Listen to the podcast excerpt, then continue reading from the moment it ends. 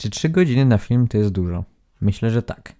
Czy jest to dużo na najnowszym filmie Nolana? Myślę, że nie. I mówię to z pełną odpowiedzialnością i świadomością.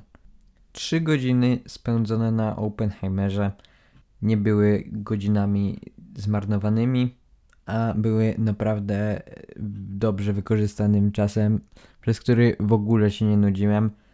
I naprawdę sam, sam się zdziwiłem, że można zrobić 3-godzinny film, gdzie człowiek się nie znudzi w żadnej minucie. Witam Was bardzo serdecznie w nowym odcinku Perfekcji Nieosiągalnej, a dzisiaj porozmawiamy trochę o najnowszym filmie Christophera Nolana, czyli o Oppenheimerze. Zapraszam. Pierwsza rzecz, która jeszcze przed seansem, poza samym czasem trwania filmu, zwróciła moją uwagę, był to format i sposób realizacji, czyli film został nagrany na 70 mm taśmie na kamerach IMAXa. E, w niektórych scenach była to taśma e, ze spektrum, z monochromatycznym spektrum kolorów, czyli tak zwane w czarni i bieli gdyż właśnie niektóre sceny mm, występowały w tym, w tym właśnie spektrum kolorów. I problem z tym jest taki, że wizja reżysera, wizja Nolana, właśnie Nolan zawsze chyba kręci swoje filmy na IMAXowych kamerach. Tylko z tym jest problem, że 70 mm jest absurdalnie niepopularnym formatem taśmy filmowej. Była 16, i najbardziej w standardzie kinowym była popularna 35, 35 mm. Jak 35 można jeszcze otworzyć w wielu kinach, to 70 e, jest do otworzenia w około 30 kinach na całym świecie. Co oznacza, że jeśli chcesz obejrzeć film najnowszy film Nolana w takiej wersji, w jakiej reżyser chciał go przedstawić, to musisz jechać najbliżej od Polski do Pragi, bo w Polsce nie mamy chyba żadnego projektora, na którym możemy ten format wyświetlić. Więc jakim cudem i jakim prawem możemy w ogóle obejrzeć ten film w Polsce? Więc yy, po prostu jest to skan taśmy, taśma, która ma w tym przypadku 18 kilometrów długości, 18 km długości, ponieważ po pierwsze sam film trwa ponad 3 godziny, czy tam 3 około, plus jeszcze 75 mm, czyli dwa razy więcej niż 30 co za milimetrów. Co za tym idzie, długość tej taśmy będzie jeszcze większa niż jakby to była normalnie 30, mimo tak długiego czasu trwania tego filmu. A to, co my oglądamy, to jest po prostu skan tej taśmy, który jest przystosowany do odtwarzania już aktualnie w standardowych formatach na całym świecie. Nie jest to wizja, którą sam reżyser chciał przedstawić, jednakże y, wykonując produkcję, która będzie do tworzenia w poprawnej formie na 30 projektorach na świecie, trzeba się liczyć z tym, że wiele osób prawdziwej, tej takiej wiernej, że tak powiem, wersji tego filmu nie zobaczy. Następną rzeczą, która naprawdę w tym filmie zrobiła robotę przede wszystkim, mi się wydaje, którą praktycznie od początku, od pierwszych minut zauważyłem, to był sound design, który naprawdę był dobry. Mm, osobiście zwróciłem na niego bardzo uwagę, a jak jednak zwracam uwagę na sound design w filmie, to jednak wydaje mi się, że jest y, lepszy niż w typowych filmach. E, głównie tutaj emanowały niskie częstotliwości, e, ale muszę przyznać, że sound design był naprawdę dopracowany i myślę, że jest to mocny kandydat w kategorii za dźwięk na Oscara. W ogóle myślę, że najnowszy film Nolana, czyli Oppenheimer, ma dość wysokie szanse na Oscara, ale wiadomo, do Oscarów jeszcze mamy naprawdę dużo czasu. Myślę, że też istotną rzeczą, która w ogóle pozwoliła na obejrzenie tego filmu w całości bez znudzenia się, była dynamika i ilość cięć. Bo w większości scenach tak naliczyłem, że średnio jedno ujęcie trwa 5 sekund. Później jest wiadomo kontrplan, zmiana planu, y, tego typu bajary.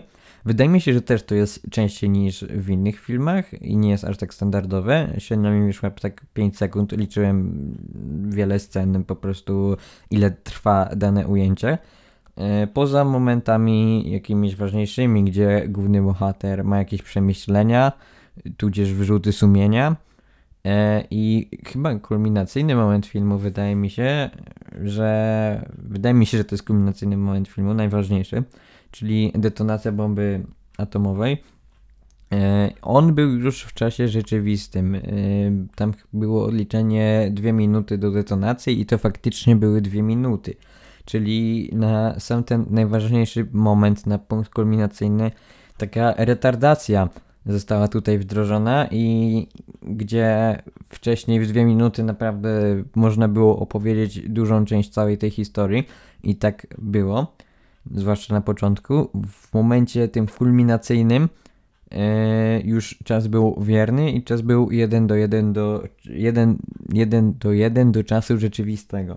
W całym tym filmie istotną rzeczą, którą chyba większość osób zauważy, bo jest to dość proste przemyślenie, jest taki dylemat między dwoma równorzędnymi racjami, czyli racją budowania jakiejś potęgi, wygrania wojny, patriotyzmu swego rodzaju, nawet nie swego rodzaju, tylko po prostu patriotyzmu i wierności swojemu kraju, swojemu narodowi, a z drugiej strony los wielu tysięcy ludzi, Y, ofiar cywilnych, które niestety poniosły śmierć.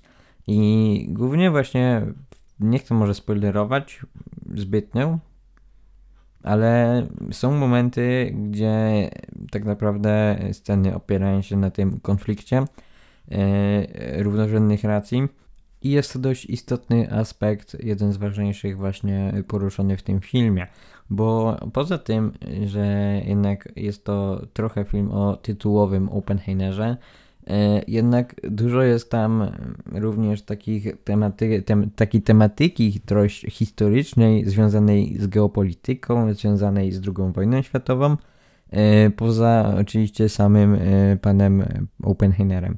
Oppenheimer jest jakby tytułową postacią, wokół której to wszystko się dzieje, jednakże sam film porusza wiele innych aspektów, które były związane właśnie z konstrukcją broni jądrowej i z całą wojną, jak to minutę temu wspomniałem, więc znowu się powtarzam.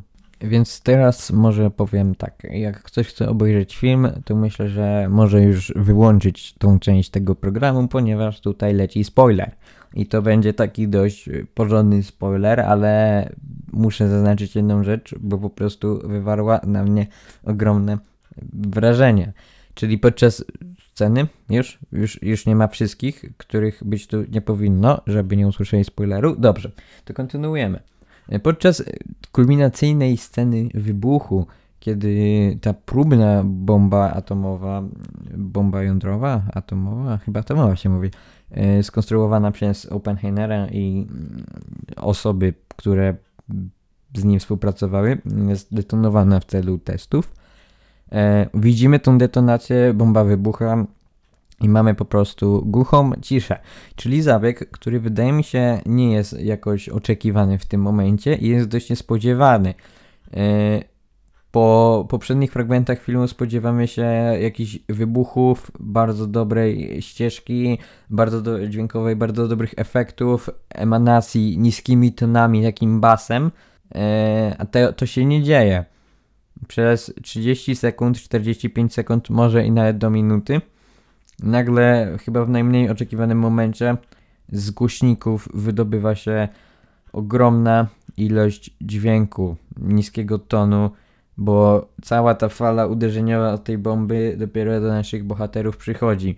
I my to jako widzowie odczuwamy w dość nieoczekiwanym momencie, co myślę bardzo potęguje efekt wow i zaskakuje każdego odbiorcę. W filmie też występuje wątek różnych przesłuchań, głównie Oppenheimera i ludzi, którzy z nim pracowali, który jest nam przedstawiany dość na początku i wokół niego też dzieje się wiele istotnych elementów, jednakże on wyjaśnia się dopiero na końcu, w ciągu ostatnich, wydaje mi się, 10 minut. Wątek, który był wprowadzony, myślę, że jako pierwszy, albo jako jeden z pierwszych, poza samą ekspozycją Oppenheimera to wątek ten wyjaśnia się dopiero na końcu. Właśnie około 40 ostatnich minut całego filmu opiera się na wyjaśnianiu tego wątku, na... Hm, zawsze ktoś dzwoni w najgorszym momencie.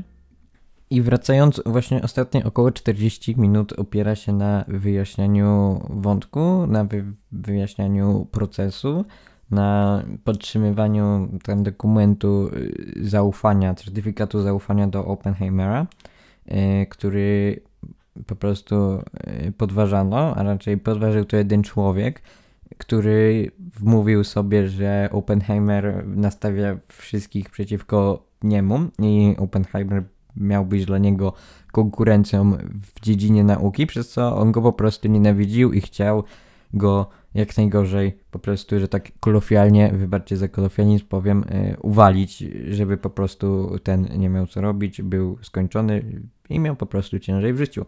Więc tak w sumie powiem, że chyba reżyser za, zadbał o to, żebyśmy z filmu nie wychodzili przed końcem i obejrzeli już całe. Ale jak wspominałem, były to naprawdę fajne 3 godziny, naprawdę interesujące 3 godziny i naprawdę dobre 3 godziny. Uważam, że jeśli ktoś nie był, to zdecydowanie warto i zdecydowanie polecam, bo wydaje mi się, że ten film naprawdę jest warty uwagi. I dawno się po żadnym filmie nie miałem tak mocnych i takich po prostu wrażeń i odczuć.